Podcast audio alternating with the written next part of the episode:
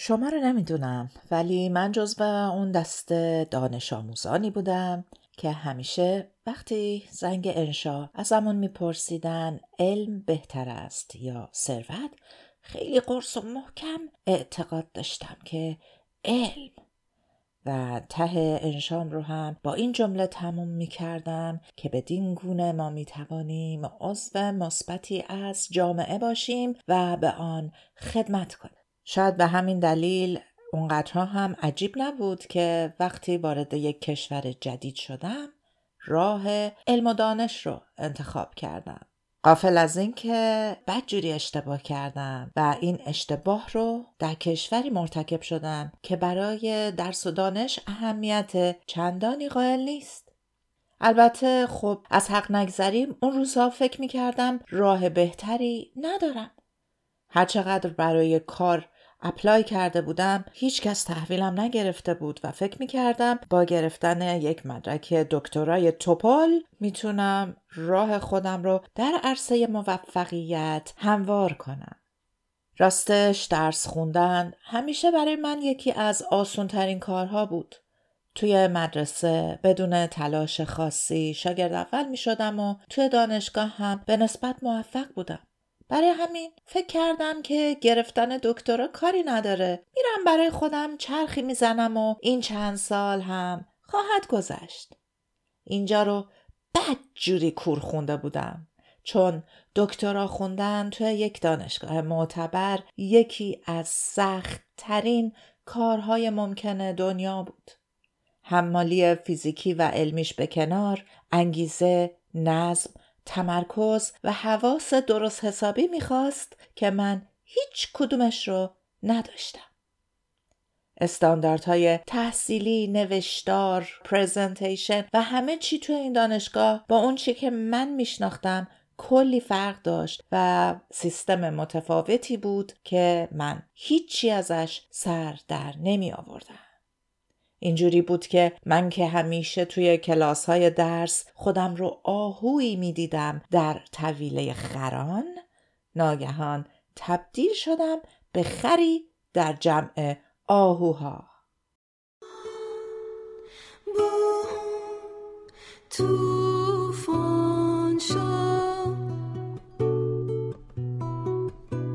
من مونا مهراین هستم و شما به پادکست گریز از مرکز گوش می‌کنید. توی این اپیزود در مورد عاقبت دوستی خودم با سوزی براتون میگم. میگم شاید به دردتون بخوره. میگم چون داستانهای ما خیلی به هم شبیه. یکی بود که سوزی که استاد مشاور من بود با تعجب به گندکاری های من نگاه می کرد و سرش رو با اشمعزاز تکون می‌داد. یک روز که خسته از کار آزمایشگاه پای کامپیوترم نشستم دیدم یک ایمیل کاری بلند بالا برام فرستاده و لیست اشتباهاتی که این مدت مرتکب شدم رو مثل نامه اعمالم داده دست چپم که چرا فلان روز پیپتو برداشتی سر جاش نذاشتی؟ چرا بافر رو خالی کردی پر نکردی؟ چرا آب تو تلم بس؟ چرا گوشکوب قلم بس؟ به نظر می اومد بدون اینکه بدونم خیلی رو اعصابش راه رفته بودم. تعجبی هم نداشت یعنی الان که بهش نگاه می‌کنم تعجبی هم نداشت حقیقتش هیچ علاقه به کارم نداشتم و فقط برای پول بخور و نمیر بورسیه رفته بودم دانشگاه.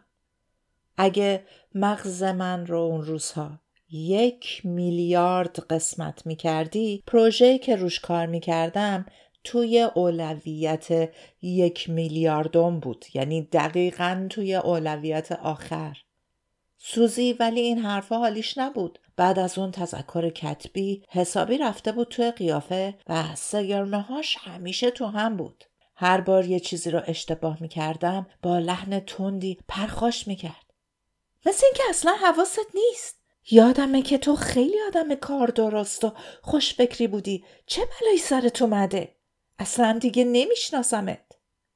سوزی راست می‌گفت. من دیگه اون آدم سابق نبودم اولا ده سال از اون زمان گذشته بود دوما من الان مهاجری بودم گیج و افسرده که شبها میشست و اخبار وحشتناک کشت و کشدارهای جنبش سبز رو تماشا می‌کرد و خوابش نمی برد.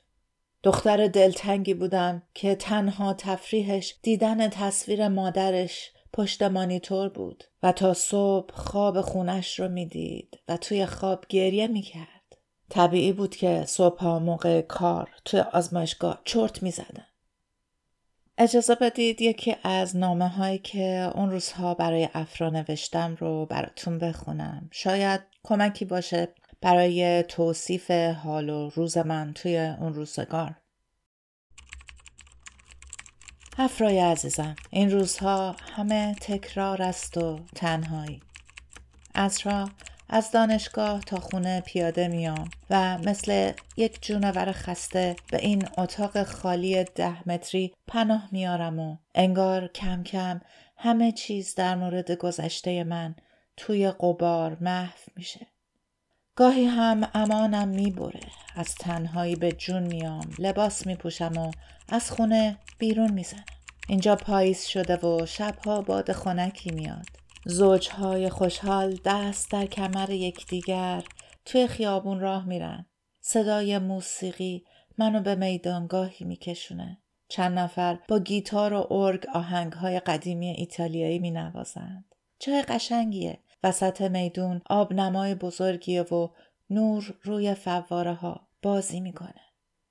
همه چیز انقدر زیبا و خیالیه که باورم نمیشه که من اینجا نشستم و به این صحنه ها نگاه می‌کنم.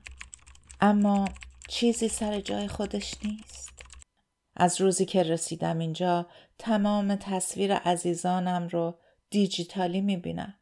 پدر و مادرم شدن چند تا پیکسل توی اسکایپ توی اووو. روبروی مانیتور میشینن و سرشون رو تکون میدن و میگن که اینجا همه چیز خوبه نگران ما نباش. هیچ وقت دلتنگی نکردن یا از اینکه تنهاشون گذاشتم به هم احساس گناه ندادن. چند شب پیش مادرم خواب دیده که در خونه رو زدن. پدرم رفته در رو باز کرده. مادرم از توی پنجره نگاه کرده. توی حیات برف اومده بوده توی خوابش. مادرم دیده که من از در اومدم تو و یک پالتوی قرمزم تنم بوده. توی خواب باورش نشده که من دوباره برگشتم. توی خواب از خوشحالی شروع کرده به گریه کردن و بعد با صدای حق خودش از خواب پریده. پدرم گفته از بس به بچه ها فکر می‌کنی این خوابا رو می‌بینی. مادرم میخندید و خوابش رو تعریف می‌کرد و می‌گفت که توی خواب گریه کرده و من نمی‌دونستم که باید بخندم یا گریه کنم. چیزی مثل سرب توی گلوم گیر کرده بود و بی خودی هی سرم رو تکون می‌دادم. افرا شاید باور نکنی اما همون شب خواب مادرم رو دیدم. خواب دیدم که رفتم فرودگاه. دنبال یک دوست ایرانی. وقتی سرم رو برگردوندم مادرم اونجا وایساده بود توی فرودگاه. تکیه داده بود به یک ستون. یک پالتوی سرمهای با دکمه های گنده چوبی تنش بود و بوی عطر همیشگیشو می‌داد. پریدم و محکم بغلش کردم و با ناباوری گفتم تو اینجا چی کار می‌کنی؟ گفت خب دلم برات تنگ شده بود. گفتم چه کار خوبی کردی اومدی چه کار خوبی کردی. و با صدای حق حق خودم از خواب پریدم. افرا همه چیز اینجا خوبه. اما تو باور نکن.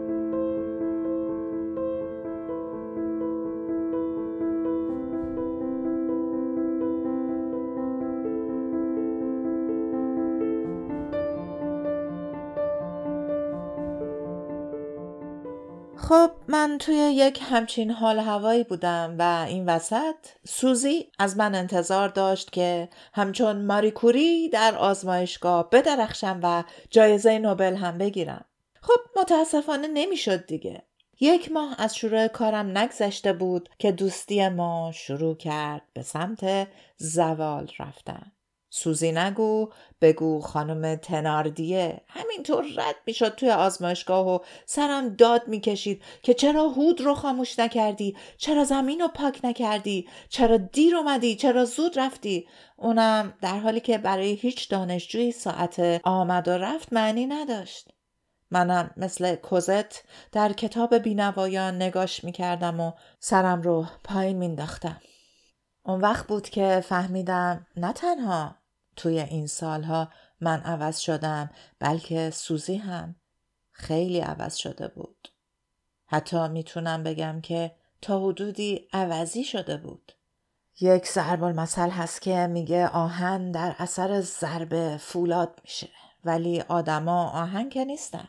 سختی ها گاهی آدم رو سیغل میده گاهی خراش گاهی هم روح آدم رو میشکنه. تو این گیرودار بعضی ها دور روحشون سیم خاردار می‌کشن تا کمتر آسیب ببینن. متاسفانه سوزی از اون دست مهاجرا بود. خودش متوجه نبود ولی حالش حتی از منم بدتر بود. و با اینکه فکر می‌کرد از پلکان موفقیت بالا میره از نظر من به اعماق تاریکی فرو رفته بود. خشونت و عصبیت و بیحسلگیش فقط با من نبود. چندین بار جلوی من سر آقا مرتزا شوهرش هم داد کشیده بود. توی محیط دانشگاه هم محبوبیت چندانی نداشت و با اینکه مثل بولدوزر کار می‌کرد مایکل استاد هر دومون خیلی دوستش نداشت چون همیشه عبوس بود و در حال نق زدن. یه روز که داشتم تو آزمایشگاه کار می‌کردم یهو مثل شمر زلجوشن اومد تو و دستور داد که شیشه های اسید رو توی کابینت بذارم. شیشه ها هر کدوم سه چار کیلو وزنش بود و حملش کار آسونی نبود چون اسید غلیظ اگه بیفته روی زمین منفجر میشه و جابجا کردنش دقت خیلی زیادی می‌خواد.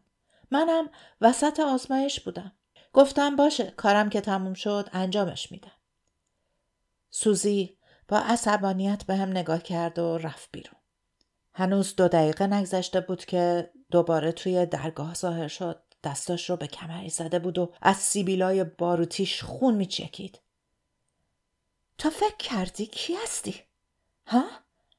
برو این حلال ها رو از کنار در بردار. همین الان. در حالی که پیپت تو دستم خوش شده بود با دهان نیمه باز نگاش کردم. سوزی ولی تازه داشت از منبر بالا می‌رفت. چی فکر کردی؟ فکر کردی اینجا ایرانه که هیچی حساب کتاب نداشته باشه؟ اینجا هر کی هر کی نیست اینجا باید تلاش کرد خونه خاله نیست که بخوری بخوابی بادت بزنن اینجا باید کار کنی عرق بریزی تا پیشرفت کنی فکر کردی من سختی نکشیدم فکر کردی تو توافته جدا بافته ای همینطور که دهان مبارکش رو باز کرده بود و روی من بالا می آورد جیغ هم می کشید. اون روز به جز من و سوزی کسی توی آزمایشگاه نبود و سوزی با خیال راحت قدرت هنجرش رو به من نشون می‌داد. منم با دهان باز نگاش می‌کردم. وقتی سپرانوی پرقدرتش تموم شد و چرخید و خواست که از در بیرون بره برای اولین بار جوابش رو دادم. سوزی یه لحظه سب کن. قبل از اینکه بری حرف من رو هم بشنو. من می‌دونم که دانشجوی نمونه ای نیستم و براش دلیل دارم. شاید یادت رفته که اول مهاجرت آدم چه حالی داره. من دارم له میشم. دلتنگم تنهام. روزی هزار بار دلم می‌خواد برگردم. می‌دونم حواسم گاهی پرته ولی دارم نهایت سعیم رو می‌کنم. همه این سختی ها رو دارم می‌کشم چون تصمیم گرفتم بیام جایی زندگی کنم که حداقل اندازه یک آدم احترام داشته باشم. تو حق نداری با این لحن به من دستور بدی و سرم داد بکشی.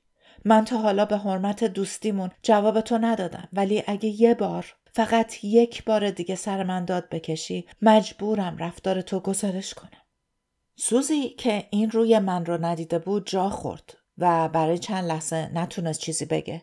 شاید هم چون اگه چیزی می‌گفت ممکن بود توی دادگاه بر علیه خودش به کار بره. فقط نگاه پر از تنفری به سرتاپای من انداخت و در رو کوبید و با من قهر کرد. چند روز گذشت و هر روز با اینکه سلام می کردم و هر وقت می دیدمش لبخند می زدم حتی جواب سلامم رو هم نداد. هفته بعد وقتی وارد دانشگاه شدم سوزی که همه هفته گذشته با من حرف نزده بود با چشمانی مصمم اومد طرفم. چشمای قرمزش نشون می‌داد که حالش از همیشه بدتر بود. بدون اینکه سلام کنه گفت راضی شدی؟ به اون چیزی که می‌خواستی رسیدی؟ چی رو راضی شدم؟ به چی می‌خواستم برسم؟ متوجه نمیشم. خودتو به اون راه نزن. مایکل قرار دادم و تمدید نکرد. من تا آخر ماه دیگه بیشتر اینجا نیستم. خوب حق من رو کف دستم گذاشتی مانا. واقعا دست درد نکنه. مرسی. هرچی به همه مقدسات قسم خوردم که من هیچ نقشی این وسط ندارم حرفم و باور نکرد. درسته من تهدید کرده بودم که به مایکل گزارش میدم ولی همینجا به جان تمام عزیزانم قسم می‌خورم که این کارو نکردم. هرچی نباشه سوزی به گردن من خیلی حق داشت و هر دومون از یک آب و خاک بودیم. راستشو بخواین بیشترین چیزی که مانع شد که رفتارش رو گزارش بدم این بود که با خودم فکر کردم که این گزارش می‌تونه توی تصویری که مایکل از ما ایرانی ها داره خیلی اثر بدی بگذاره. من و سوزی دوتا دوست بودیم دوتا هموطن و هنوز یک ماه نشده به تاپ و توپ هم زده بودیم. من هیچ وقت حاضر نبودم که چنین چیزی رو جلوی بقیه دنیا فاش کنم. برای خودم توف سربالا بود. ولی هرچقدر قسم های خوردم اثر نکرد و سوزی تا همین امروز فکر می‌کنه که من مسبب بیکار شدنش بودم. حتی بعد از اتمام قراردادش به هی زنگ می زدم و سعی می کردم دوستیمون را حفظ کنم ولی مودت قبل بین من و سوزی هرگز به جای اولش برنگشت. خدا رو شکر چند ماه بعد کار بهتری پیدا کرد و با آقا مرتزا به شهر دیگه ای رفتن. من خبرش رو از یکی از دانشجوهای دیگه شنیدم. بلافاصله زنگ زدم تا کار جدیدش رو بهش تبریک بگم ولی بدون رو درواسی ازم خواست که دیگه باهاش تماس نگیرم. جمله آخرش هیچ وقت یادم نمیره چون به انگلیسی گفت I am disappointed in you و بدین سان من از فهرست دوستان سوزی سکسیبیل برای همیشه حذف شدم. امیدوارم هر کجا که هست شاد و خوشبخت باشه. هنوز بابت کمک هایی که مخصوصا اوایل سفر به من کرد خودم رو مدیونش می‌دونم. متاسفم که دوستی ما نتونست روزهای سخت رو دووم بیاره. اگر شما هم وارد این خاک میشین و دوستی قدیمی این ور آب منتظرتونه این رو از من داشته باشید که این اتفاق اتفاق نادری نیست. من بعدها خیلی ها رو دیدم که دقیقا این اتفاق به شکل های مختلف بینشون افتاده و دوستی های چندین و چند سالشون نابود شده. به نظر من این برمیگرده به سیستم ارزشی متفاوت این دو دسته.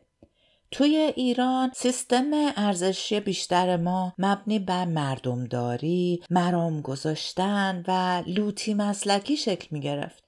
الان نمی‌دونم. ولی اون وقتا شما تو ایران اگه زیر بارون میموندین همیشه یه نفر بود که ترمز بزنه بگه بیا برسونمت. تایر ماشینتون پنچر می‌شد یه رهگذری میومد کمک. اینجا از این خبران نیست. موشه آب کشیدن بشین باید وایسین تا اتوبوس بیاد.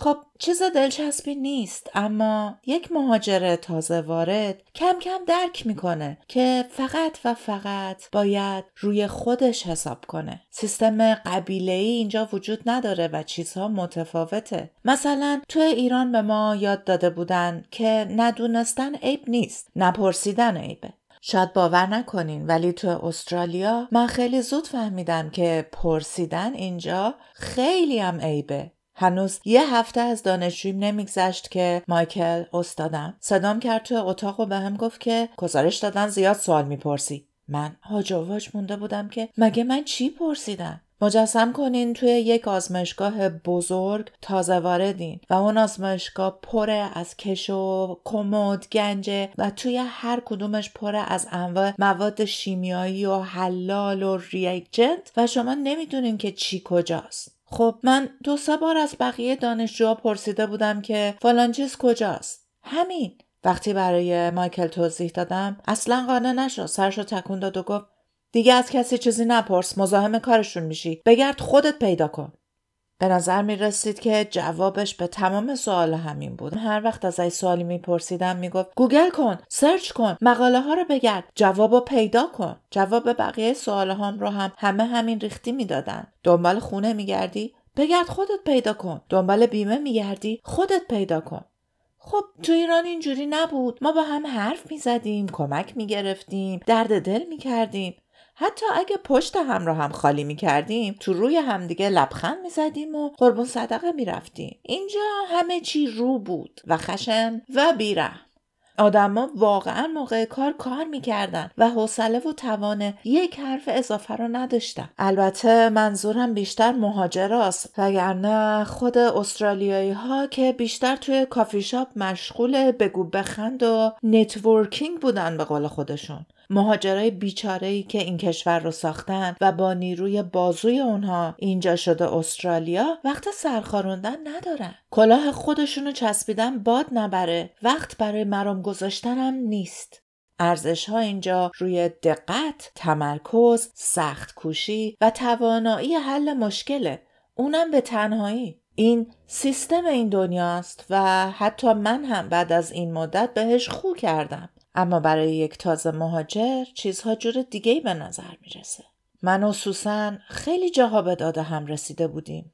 حتی روزی که می‌خواست بیاد استرالیا و پول توی حسابش کم داشت من بدون هیچ تعللی چند هزار دلار ریخته بودم به حسابش اونم خیلی جاها هوای من رو داشت حالا می‌دیدم جلوم یک مجسمه سنگی وایساده که هرچی ازش می‌پرسم میگه برو خودت گوگل کن طبیعتا می‌خورد تو ذوقم و دل شکسته می‌شدم.